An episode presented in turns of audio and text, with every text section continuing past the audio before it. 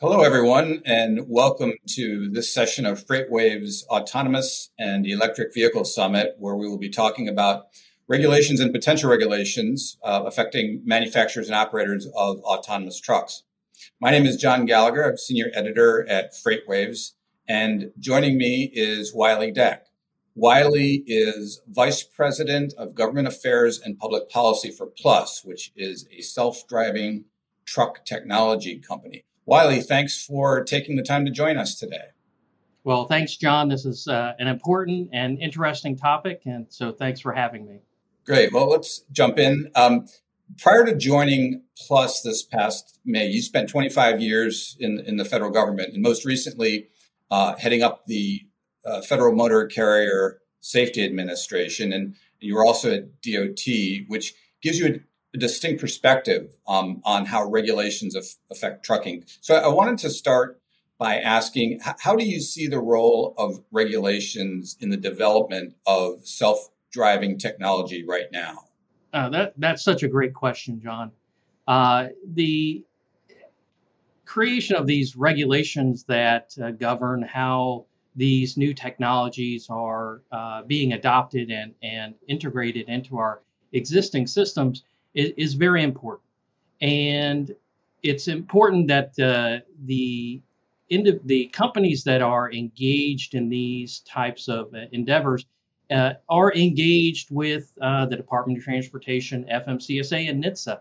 And it, it's very critical that at some point the we we we move away from the patchwork of regulations that we're seeing across the country, where states which are able to react and move uh, a lot faster than their federal counterparts on engaging and enacting uh, regulations and laws governing the applications of these these new uh, technologies. But, but, at some point, the federal government uh, will need to step in and create an, an, even field out there for everybody to operate in because uh, where the, these companies are primarily focused is in the interstate uh, transportation of goods and the long haul uh, trucking aspect. So, uh, as you move from state to state and you're transporting interstate goods, uh, the federal government regulations are going to be key into leveling out that uh, that uh, in, environment of which these companies and, and fleets operate these new technologies. Yeah, and you, are right. You do hear all the time that states are, are being more proactive um, uh, um, at the federal level in, in, issuing these guidelines and regulations. So, so, so do you? Um, so do you? Do you see that as well at, in your from your role at Plus? Um, and and could you could you say a little bit more on like what needs to change there, Wiley, with regard to this dynamic that's been playing out so far between the between the um, state and local oversight and, and federal oversight? Well, I think we right now the uh, the the federal uh, regulators are uh, kind of letting things play out. They, they've they've taken sort of a hands-off approach, letting the, the technology develop and grow.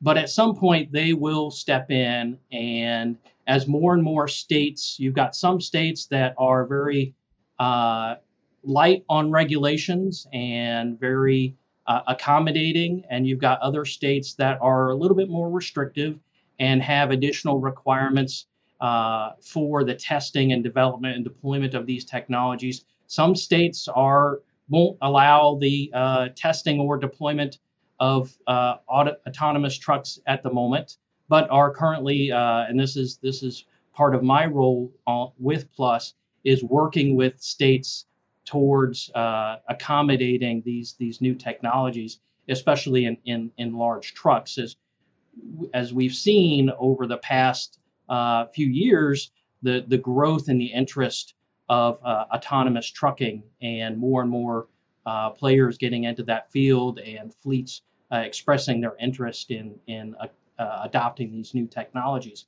But at some point, again, it's working with the states uh, whether it's through the state uh, law enforcement uh, offices, the legislatures, uh, the DMVs, and in conjunction with coordinating uh, with FMCSA and NHTSA, working together along with uh, everybody in the industry, the other uh, AV trucking companies, uh, working together towards that common goal. I see. Um, to, and to get a little bit more specific, um, let's take hours of service, for example, and and and this and this industry. So, how, how do you see um, hours of service regulations potentially changing with respect to the operational changes that are that are happening inside the cab as as these level as the you know the level three to five autonomous driving systems uh, develop? So we, we just went through uh, while I was at uh, FMCSA the, the last round of uh, hours of service uh, modifications. But uh, and we, we heard just recently from FMCSA that they are looking at the possibility of making adjustments to hours of service to accommodate like team drivers. So you would have a human safety driver uh, that would operate the vehicle at some points during it, its trip, and then the, the team member of the uh, of the computer would take over the the uh, the highway portion or or whatever uh, operational domain that uh, is is is set for that.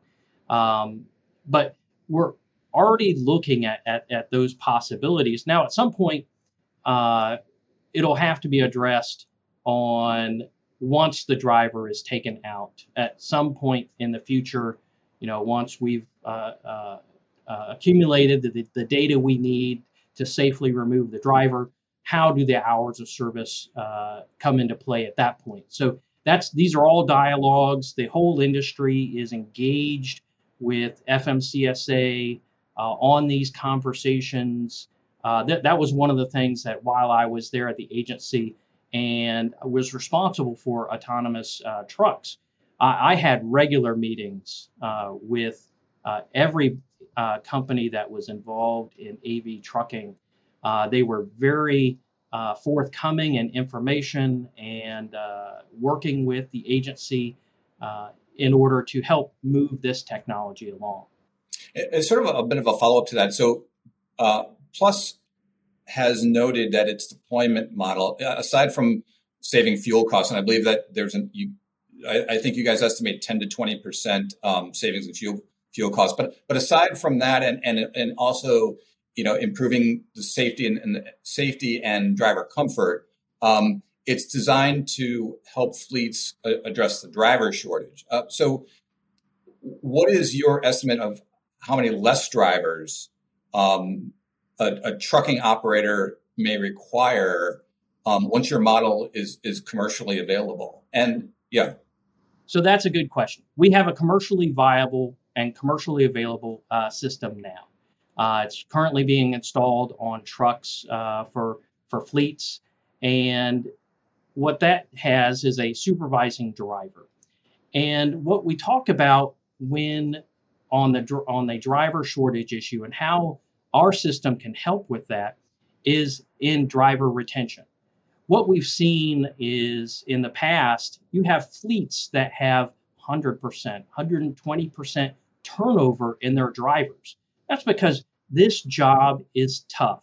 It is one of the toughest jobs in transportation. It's the fourth most dangerous job uh, in the American uh, uh, workforce. So, if we can help companies make the job safer, more comfortable, easier, that will help companies and fleets with their driver retention, making their the drivers' lives easier and better and allowing them to do their jobs more efficiently. So uh, that's where we, we get the benefit uh, through the Plus Drive and its availability now so that companies aren't and fleets aren't having, having to wait years to, uh, for the possibility of removing that driver, it's let's install the systems now, make life better for the driver. Again, we're seeing driver shortages, and what I saw at at the uh, FMCSA uh, as of last year, uh, um, so I won't say it a mass exodus, but there are a large number of drivers leaving the fleets and moving into uh, owner operator status. So while the drivers are still in the mix and in the industry, the fleets were suffering because they were losing those drivers that they that they needed. And if you can make life better for the driver, then that will help with that driver retention. So, in other words, if, if you're an employee driver or even an independent owner operator, you, you're saying they don't have need to be worrying right now. Oh, absolutely not. So, uh, you look at the scope and, and how large this uh, industry is. 90% of the uh, of the trucking industry is made up of companies with 10 or fewer trucks. Uh, if you're a driver now and you like driving, uh, you can retire as a truck driver. Uh, but in the meantime, let's let's make their lives better and easier and uh, safer, not only for them but for the motoring public around them. NHTSA um, just recently uh, issued a standing order requiring 108 companies in the in the autonomous vehicle space, um, plus included, um, submit crash data to them um, very quickly, quick turnaround time within a day um, of of the company being notified that one of their autonomous systems was involved in this crash. So the first question on that. Um, were you aware, Wiley, that this was coming out first, and then and then second, um, what are your thoughts or concerns um, now that this has been mandated? Shipping can make or break a sale, so optimize how you ship your orders with ShipStation. They make it easy to automate and manage orders no matter how big your business grows. And they might even be able to help reduce shipping and warehouse costs. So optimize and keep up your momentum for growth with ShipStation. Sign up for your free 60 day trial now at shipstation.com and use the code POD. That's shipstation.com with the code POD. So uh, I will say that uh, uh, it, it, did come as a surprise. Uh, NHTSA uh, was very close hold on their uh, efforts on this standing general order. Um, my concerns are I, I, I, really wish they had engaged the industry more uh, in the development of this. Uh, again, I'll go back to uh, my time at the department, and all of these companies were very engaged with not only NHTSA, but for the trucking uh, folks, they were very involved with FMCSA. We had constant meetings uh, with them. They would always update us on where they were testing, what they were working on, uh, any issues that were they were having. Uh, so uh, it, it I, I, like I said, I, I really wish that uh, NHTSA had been more engaged with uh, the the industry on the development of this order. You know, we all want uh, safe operation of these vehicles on our roads. Uh, at, at some point, you, know, you, you said 108 companies. You know, as this as this technology develops, there's going to be more. So they're going to have to make modifications. Uh, I know at some that they will be it, putting out uh, uh, for notice and comment uh, aspects of the of the reporting requirements. So uh, we'll take a look at that and uh, work with our our fellow AV truck folks and our other AV industry folks towards Im- improving what uh, NHTSA is requesting. Again, we want to be forthcoming. We want these uh, vehicles to be safe and integrated safely uh, for the motoring public. And uh, we're happy to work with with uh, with both uh, NHTSA, FMCSA, and DOT. Have you been in touch with with NHTSA since they issued that that mandate? Uh, I have. Uh, they, you know, and, and they're very helpful. The the uh, folks there are just fantastic to work with. Uh, you know, never had any difficulties uh, uh, getting an opportunity to meet with them. And so, like I said, looking forward to continue working on not only this reporting requirement, but other aspects as, as we move forward in this technology. Gotcha. Um, so everyone's um, switching gears a bit. Everyone's you know waiting to see what happens with these infrastructure proposals that the that the Biden administration and Congress are, are working on. What what do you see, Wiley, in these bills uh, um, that the autonomous trucking sector should be, you know, either happy about or, or worried about, even? So nothing to be uh, worried about. Uh, there's some uh, language in the in the House version, uh, in the uh, not only in the infrastructure bill, but let's uh, tie in the, the highway bill to that, that deals with autonomous, with automated emergency braking systems and that type of thing.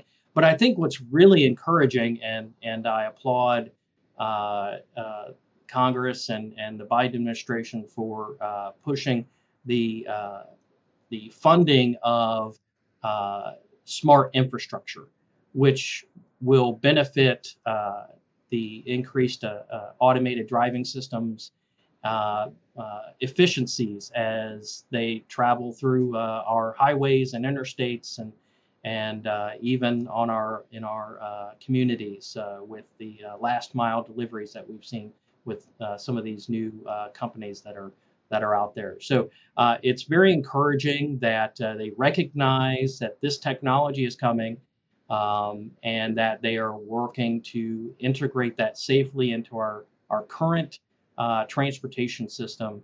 And uh, I'm, I'm very much encouraged by, by what the, the Congress is doing and the Biden administration uh, has signaled that uh, they are very much moving forward with not only passenger autonomous vehicles, but uh, uh, autonomous trucks as well. We look forward to seeing what FMCSA puts out later this year on the rulemaking that I had started back at FMCSA what, year, two years ago. So uh, looking forward to seeing what, what comes out of that. Great. And, and just before we wrap up here, I wanted to ask you about uh, that sort uh, about that. And in addition to that um, FMCSA proposal, um, anything else that the industry should be looking for, either from FMCSA or NHTSA or or anywhere else, or DOT or anywhere else, um, affecting the industry that that that people should be keeping tabs on? So I, I think besides the the the one I just mentioned that uh, FMCSA will be putting out, uh, you know, NHTSA is uh, obviously this is uh, one of their uh, main areas uh, that they're working on. Uh, they've got some regulations out. One on uh, they are already starting uh, automatic emergency braking issues, passenger safety rulemakings. so there are there are a couple out there, but there there's nothing significant right now for the automated trucking folks that the that either NHTSA or FMCSA, other than the ones uh, I just mentioned, uh, that, that, they should be overly concerned about. And and the nice thing is is that generally when they uh, are working on these regulations, uh, we we get advance notice through the uh, the spring uh, regulatory agenda and the fall regulatory agenda. And as a part of the rulemaking process, everybody gets their say. So that's what uh, rulemaking takes a long time to do, years uh, to accomplish, but during that process, there are a lot of points where public the public gets their opportunity to help craft and help shape uh, that rulemaking. So, uh, looking forward to seeing what comes out of the department and this administration. Gotcha. Okay. Well, we'll leave it there, Wiley. Um, so, thank you again for joining us today um, for your very valuable regulatory perspective on this next stage of development in the trucking industry. Well, thank you, John. I, I appreciate this opportunity, and uh, uh, I hope you have a, a great uh, rest of your event. Great, thank you. And thanks to everyone out there